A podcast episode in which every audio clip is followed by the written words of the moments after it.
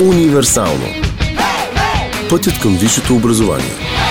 Здравейте на всички! Днес аз се намирам в Слънчева Германия, в Мюнхен и с мое огромно удоволствие ще запишем епизод с Георги Александров, с когото първата ни комуникация някога беше във формата на Здравей! Здравей! Аз съм на състезание по математика във Варна в, в събота. И в неделя му пише Здравей, как си? Здравей! Ами аз съм първи на състезанието по математика. Така че определено мисля, че ще е много интересен епизод за всички, които биха искали да се занимават с твърда наука, математика, физика и СИЕ. И от тук искам да ви представя моя гост днес.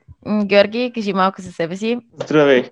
Ами, аз съм Георги Александров. Сега съм студент втори курс и преди бях състезател по физика, астрономия и до някъде математика, като по физика и астрономия бях и международен олимпиец. Как изобщо влезе в този свят на математиката, състезанията, физиката? Първо, от малък още ходих на тези европейско кенгуру и всякакви такива математически състезания. Общо взето, благодарение най-вече на родителите ми и учителите ми от основното училище, след което вече по физика и по астрономия, след школата на Никола Кара Василев в седми клас, те ми станаха особено интересни и постепенно реших, че това е нещото, в което ще съм най-добър физика и астрономия и започнах да ходя на по-трудни състезания.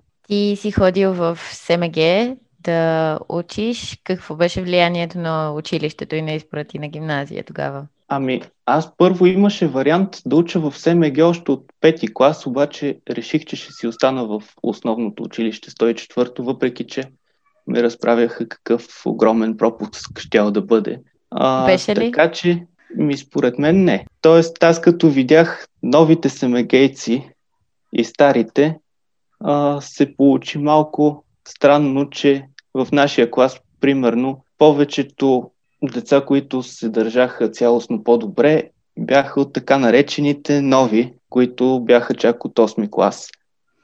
Така че не знам колко е било точно пропуск. Във всеки случай, старите уж си бяха а, големи състезатели, обаче и големи кълпазани. И после специално от нашия клас, мисля, че най-умните и най-добрите хора бяха от така наречените нови. Но иначе, естествено, СМГ средата си е доста по-добра. Учителите а, са доста по-свикнали да се занимават с а, по-умни хора, да ги готвят специално за състезания, така че със сигурност в СМГ си беше много добро образование. А върху сегашният ти избор да се занимаваш с математика и физика, мислиш ли, че щеше да е различно, ако не беше влязъл в СМГ?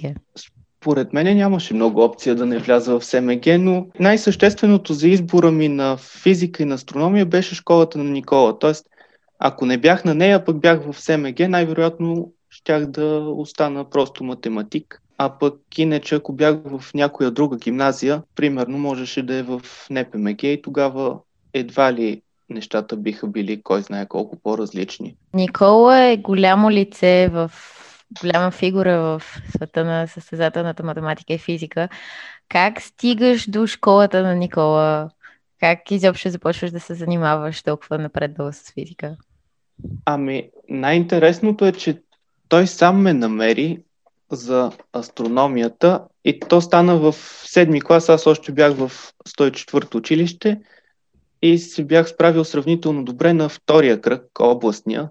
Той се оказа, че е гледал дори тях, защото изпрати едно писмо до 104-то училище, че бил доволен от представянето ми и ме кани на неговата школа. И аз тогава даже се чудех има ли смисъл да ходя, то е събота и неделя, ма точно пък сега има матури, а, дали няма да си загубя времето, как пък така да се занимавам и точно пък с астрономия, която дали пък ще е и толкова интересна. Отидох да видя веднъж какво е школата и то се оказа много забавно и се оказа много по-различно от просто ученето в училище.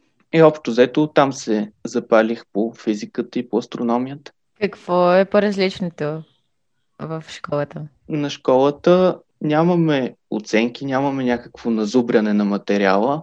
Общо взето развиваме си мисленето и отделно Никола си е забавен, има доста интересно чувство за хумор и часовете си има и доста шеги. Както си представям, че трябва да е по принцип в училище, честно казано.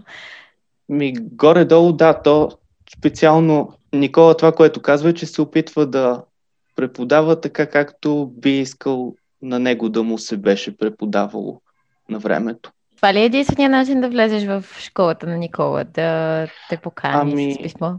Не, значи аз тогава просто не знаех за нея и така научих. Иначе тя школата си беше отворена за абсолютно всички желаящи. Жалкото е, че сега колкото и да я хваля, вече тази школа не съществува.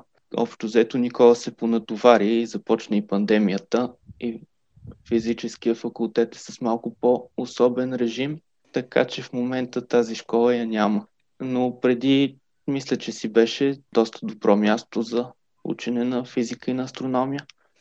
Има ли други такива места, които определено потикват младите хора да влизат в тези направления по-сериозно? Математика, физика?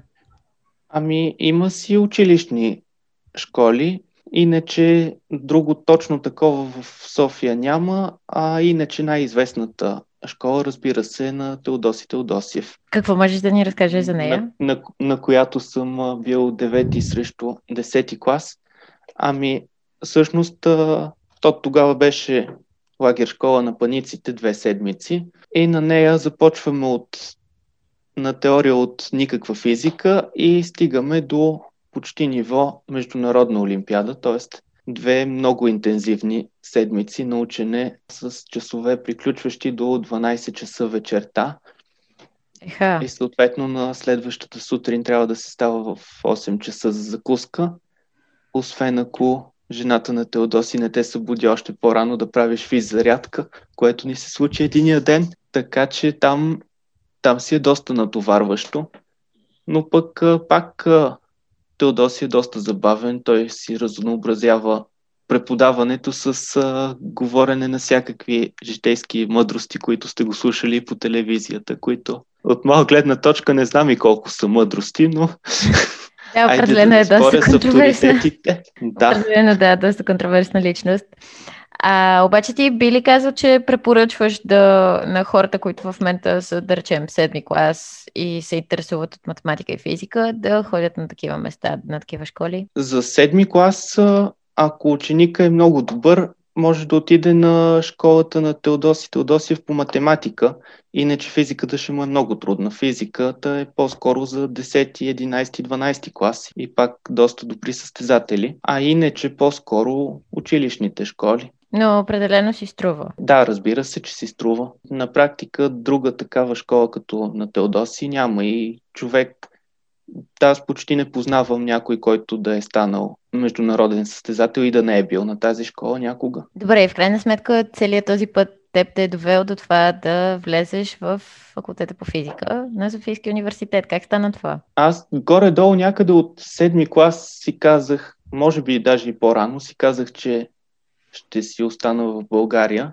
и общо взето не съжалявам и даже след като влязох в физическия факултет се убедих и, че това е правилният избор. Аз даже до известна степен съм го подценил, защото от всякъде ни се говори как в България образованието не струвало, как в чужбина било по-добре, ама всъщност в физическия факултет си има много добри преподаватели на световно ниво. А, единствено има липса на студенти. В някаква степен, разбира се, и базата в някои места в чужбина е по-добра, но като ниво на преподаване всъщност човек, ако иска наистина да учи, то в България може да се справи. И естествено, в момента съм си вкъщи, не плащам никакви найеми, таксата за университета ми е 100 лева на семестър, на новите студенти, да, 100 лева на семестър, което е по-малко от сметката ми за телефон, по-малко от картата ми за градски транспорт.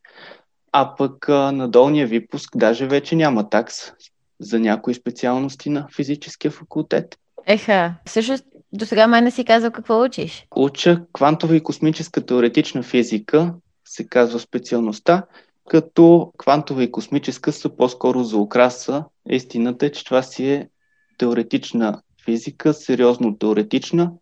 Имаме много малко практикуми, които следващите седмици ще ги наваксваме, понеже до сега бяхме дистанционно, но имаме общо взето по един предмет практикум, всичко останало са сериозни теоретични предмети и математически. Ти каза, че още от малък си знаел, че искаш да влезеш в университет в България. Защо?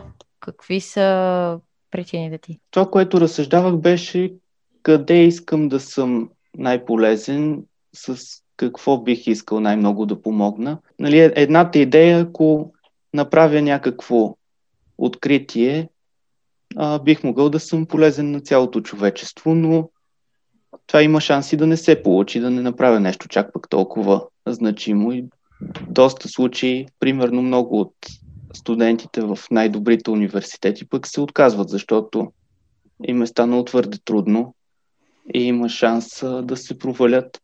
Тук някакси дори и да не направиш нещо чак толкова значимо, със сигурност в България доста повече се познаваме, веднага ще бъдеш забелязан. И тук е мястото, в което исках да, да бъда най-полезен. Реших, че мога да, мога да стана учител и да подготвям други добри умове и те в бъдеще биха могли да направят много велики открития. А пък ако си учител няма чак толкова значение за глобално за обществото точно къде ще преподаваш, обаче за България има голямо значение. Да, ти каза, че в момента всъщност а, си задочно преподавател в СМГ. Да, значи в момента водя три школи и ми дадоха да води един редовен час в СМГ. Значи, Малко все още съм начинаещ, не знам доколко се справям точно с преподаването, но със сигурност това ми е интересно и ще искам в бъдеще дори да се занимавам с някаква научна дейност, ще искам и да водя школи и да обучавам ученици. Само напомням на нашите слушатели, ти всъщност си на 20 години. Ами да, сега съм втори курс. Е, страхотно. Двете школи, не трите школи, които водиш, ти каза едната е по астрономия, другите са по физика? Една на 10 клас, една на 11 клас по физика и една 11-12 клас по астрономия. Не мога да се похваля точно към този момент с много сериозно присъствие. Последната школа по астрономия ми беше буквално вчера и имах точно един ученик, обаче то е малко трудно сега, защото всичките школи, които са събота, трябва да бъдат дистанционни и то като е дистанционна школата, мисля, че доста по-лесно хората да се разсейват, а, съответно по-малко би им се занимавало. Но това всичкото са... сигурност би било по-добре. Но това са все състезателни школи? Ми да. В момента се готвим, специално вчера по астрономия, се готвим за третия кръг, който е през началото на юни. И всъщност ти това искаш да правиш след като завършиш? Ами да, искам да готвя състезатели и бъдещи физици и астрономи. Това е страхотно, обаче не са ли ти говорили други хора или от средата, в която се намираш, че има много по финансово изгодни възможности за човек с а, твоите знания и твоя потенциал, бих казала. Да, ами то какви ли неща не са ми говорили, но най-много са се опитвали да ме навиват да избягам в чужбина. Горе-долу това е свързано и с финансовите възможности. Ми, на мене не ми трябват чак толкова пари, реално погледнато. А пък по-важно е къде мога да съм полезен. Естествено, ако, ако ми беше целта парите, щеше да е по-добре да работя някъде в чужбина. Но пък ми се ще да се опитаме максимално да помогнем в България също да се подобрят нещата. Ако просто бягаме в чужбина, няма да има пък никакъв шанс в България да се подобри положението. Принципно съм много радостна, че мога да чуя от някого като теб тези думи, защото съм защото моето мнение е напълно в унисон с твоето. И аз съм малко про хайде да се връщаме в България, но в крайна сметка има много аргументи за чужбина, доколкото знам. Например, ти сам каза, базата на някои места в чужбина е значително по-добра. Това до каква степен е мотиватор? И според теб, ако някой, който слуша този подкаст, иска да учи някъде в чужбина, тази база, която биха намерили в някой университет там, ще им помогна ли повече да се развиват? Или пък има ли други мотиватори, които да карат хората да заминават в чужбина? За базата зависи. Да, естествено, че е по-модерна в чужбина, но в физическия факултет нали, експерименталните установки някои са на, може би, го докарват до 50 години, но в крайна сметка, според мен, ако човек гледа да се научи, не е толкова важно и чак да е модерно. Тоест, ти можеш да се научиш и на доста по-стари уреди, което не би трябвало да ти е проблем. А пък за теоретичната физика съвсем базата не е от значение, защото за теоретични изследвания не е необходима никаква база и примерно в България преподава Стойчо Язаджиев, който се занимава с обща теория на относителността и теория на черните дубки. На практика на световно ниво правят се теоретични открития, които са абсолютно актуални. Така че специално за теоретична физика аз не мисля, че нещо се пропуска. Иначе ако иска човек да се занимава с експерименти, може би наистина е по-добре в чужбина. В България имаме много силни преподаватели, това разбирам от теб. Ами да, имаме силни преподаватели, доста малко хора ги забелязват. Например, професор Николай Витанов ми водеше комплексен анализ и той последно тази година излезе в топ 2% на световните учени. В една класация, мисля, че беше на Харвард. Да, всъщност там, на където исках да тръгнем, ако имаме страхотни преподаватели в България, какво ни липсва? Защо толкова много хора изтичат навън? Ами, специално за физическия факултет се получава малко липса на студенти, което смъква нивото и се получава малко магиосен кръг. В момента в моята специално специално ККТФ, втори курс, имаме около 6 човека, които присъстват на лекциите, а пък са записани, мисля, че 9. И средно взето четвърти курс го завършват 4 и обикновено причината е, че студентите сами се отказват, тези, които по-малко знаят. И съответно това води пък до надуване на оценките. Университета уж се стреми да привлече повече студенти, обаче така, така се компенсира качеството и на практика в физическия факултет би могъл да влезе почти всеки, което смъква престижа. Едно е да се опитваш да кандидатстваш някъде, където знаеш, че е трудно да те приемат, докато България малко, специално физическия факултет, го имат а, за резервен случай, в случай, че не ме приемат никъде, заради твърде лесния прием. Това с престижа, точно преди да започнем си говорихме малко. В момента има един документален филм по Netflix, който разисква случая с а, приема на децата на много самощни семейства в елитните университети от Брашляновата лига в Америка. И нещо, което споменаха във въпросния филм е, че когато започват да се правят класациите и ранковете на университетите в Америка през 80-те години, единствения критерий, по който се подреждат е престиж, което нали не е колко елитни са преподавателите, колко добри са студентите, колко открития се правят, е нещо, което в крайна сметка е малко празно само по себе си, престиж. И от тази гледна точка, не знам, в България, въпреки че сякаш престижа не е толкова висок, пък аз имам чувството, че всички тия други неща, примерно страхотни преподаватели, много, много открития, доколкото разбирам. Не, не много, но правят се открития на световно ниво. И имаме други много силни страни и въпреки това влизат 6 човека.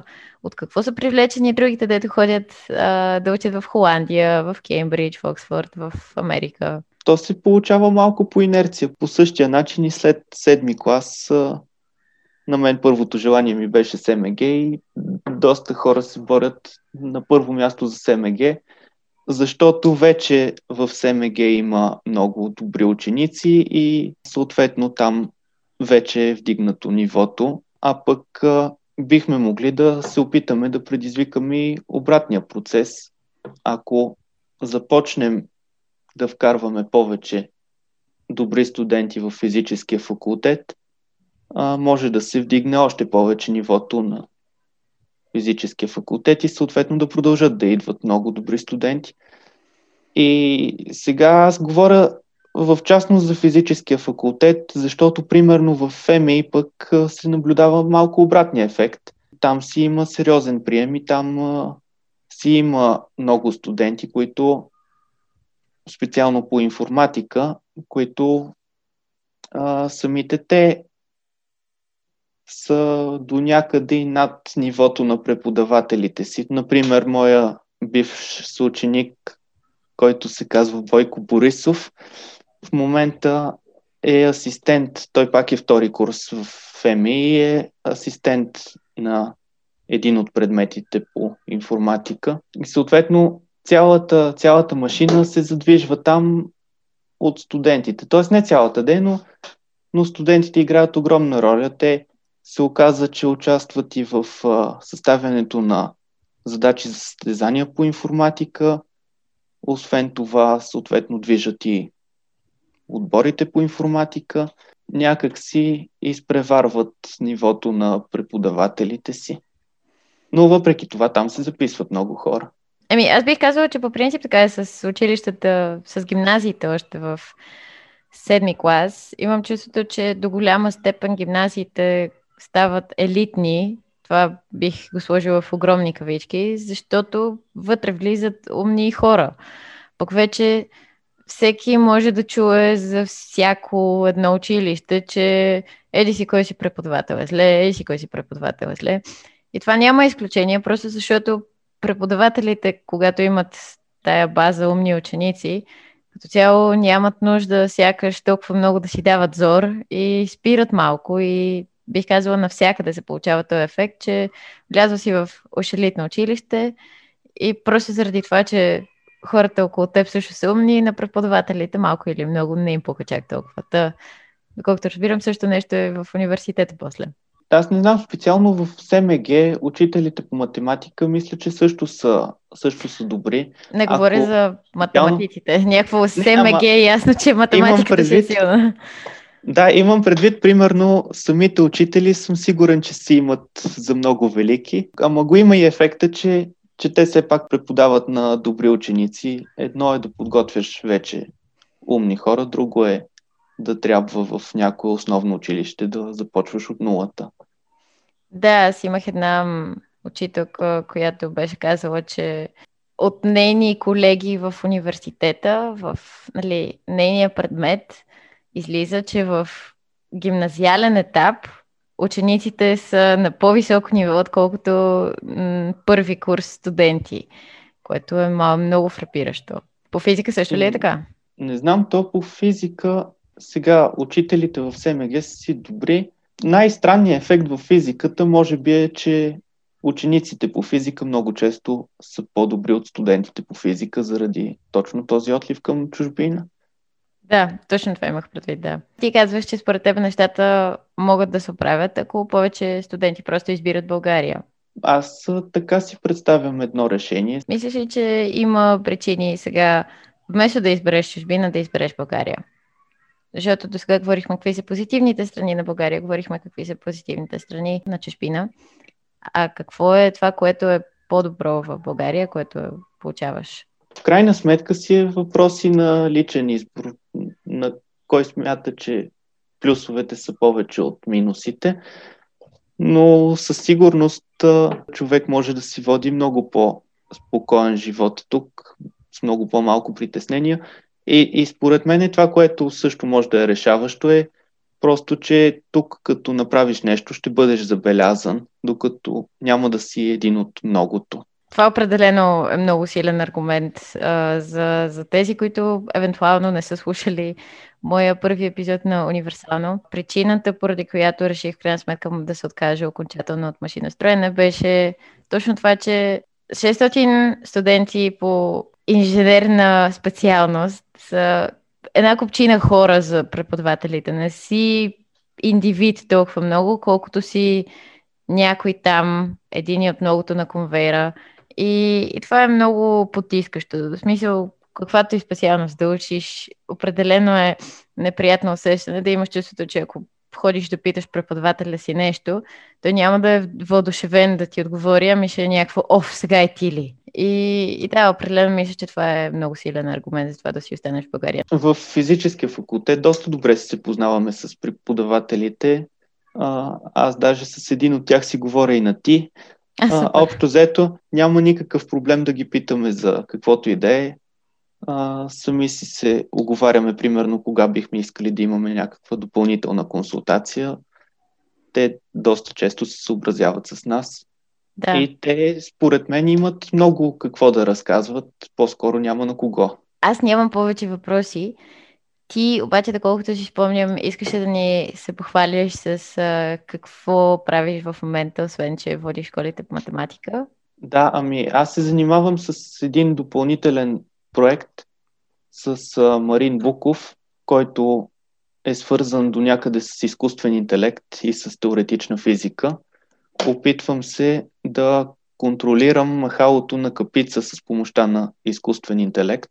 Това е едно махало, което при дадени условия може да не може да трепти регулярно, ми да става хаотично и при прилагане на някакви допълнителни, примерно електрични полета, би могло да се стабилизира, като всичко това става теоретично, т.е.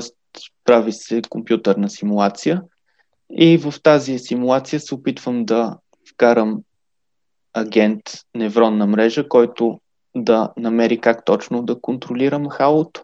И този агент, всъщност, това, което се опитваш да направиш, е изкуственият интелект. Да, той се опитва на стъпки да се учи, гледайки кои стъпки са му били един вид правилни кои не, като крайната му цел е да стабилизира махалото. Ами добре, аз мисля, че е един изключително журналистически въпрос. Какво мислиш за изкуствения интелект? Ще ни завземе ли един ден а, изкуствения интелект и роботите?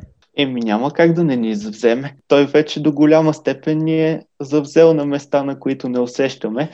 В смисъл, той изкуственият интелект сам по себе си си е просто ин- инструмент. Обаче в момента алгоритми с изкуствен интелект си се използват, например, когато трябва да ни препоръчат някоя реклама. Така че в известна степен са ни завзели, но няма как да не го развиваме. В крайна сметка от него до голяма степен ще се определи бъдещето и той може да ни е много полезен, за да включително да намираме някакви нестандартни решения, а, да се справяме с всякакви големи бази данни. И някой път, а, според мен, би било интересно какво ще стане, ако, примерно, ако решенията се взимат от някакъв алгоритъм, а не от хора, така че да се взимат субективно, той може да разполага с много повече информация и ако е направен така, че да е в наша полза, може да намери по-оптимални решения, отколкото ние си мислим, че са най-добрите. Това не е ли като с... Ам, не е ли точно казва с метрото в България? В момента, доколкото разбирам, вагоните са без... не безпилотни, ами без, без човек, който да, да стои вътре в кабинката. И всъщност те са сложили тези парапети на третата линия, т.е. тези стъклени прегради, за да може да не скачат хората, защото един изкуствен интелект, ако стои зад управлението на тази огромна машина, той не би спрял, ако види един човек да скача. Не беше ли това? Или, или бъркам? Mm-hmm. Не знам, то като цяло за, за всякакви автономни автомобили съществува такъв казус, дали дали няма да са твърде опасни, липсвайки човешки елемент. Обаче, специално в сферата на автомобилите, ако се вземат достатъчно мерки, могат да се обезопасят до толкова, доколкото дори да съществуват теоретични казуси, тези теоретични казуси няма да могат ефективно да се разрешат и от хората, докато за повечето практически цели изкуственият интелект би могъл да се справя по-добре и ако гледаме средно взето, а, можем да имаме голям спад на катастрофите, независимо, че съществуват теоретични казуси, в които ще видим, че хората биха могли да се справят по-добре. И гледал ли си аз работа? Гледал съм го, да, да. А, смисъл там с един робот, който не се, не се подчиняваше на общата, правила на общото управление на... Да, Общо заето, като кажеш нещо такова, и аз точно си представям как роботите стават червени и всички лампички светват в червено и всички хора са наплашени мислета, които стоят под закрилата на тези Ми- машини. това са малко хипотетични сценарии специално за роботите. То ние като цяло все още не сме си създали някакъв робот, който да изглежда точно като робот. А пък изкуственият интелект съ- същевременно навлиза в сфери, в които по-скоро не си го представяме, нали, като с а, алгоритмите, които ни предлагат някакъв вид съдържание.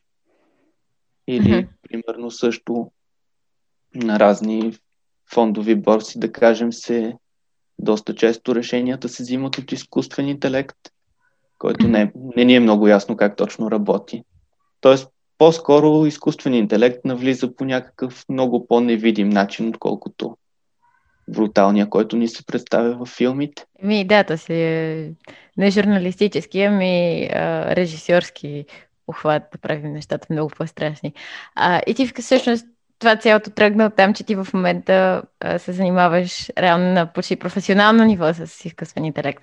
Е, не, не, не, не, не. Чак пък професионално. Не, е, става въпрос за доста проста идея. Нали, най-простите възможни алгоритми са тези, които, например, могат да разпознават дали една цифра е 0, 1, 2 и така нататък. Горе-долу на такова ниво. Простичко. Окей, обаче в крайна сметка това мислиш да го правиш по-късно на дисертация. Ами, зависи как се развие, надявам се. Добре. Би било полезно. Много ти благодаря за този разговор. Надявам се да е полезен на слушателите ни. И ти желая успех в всичките ти начинания от състезателна математика на университетско ниво до а, развиване на изкуствен интелект и до развиване на успешни кадри от а, състезателите ни по математика, физика и сие. И много ти благодаря още веднъж, че се съгласи, въпреки натвареното ти ежедневие. Ето, сега малко се поразтоварва. На нашите слушатели на Универсално желая един много усмихнат, хубав ден. И разбира се, можете да ни намерите във всички подкаст, стриминг услуги. Абонирайте се за нашите подкасти във всички платформи Mixcloud, Spotify, Google Podcasts и Apple Podcasts.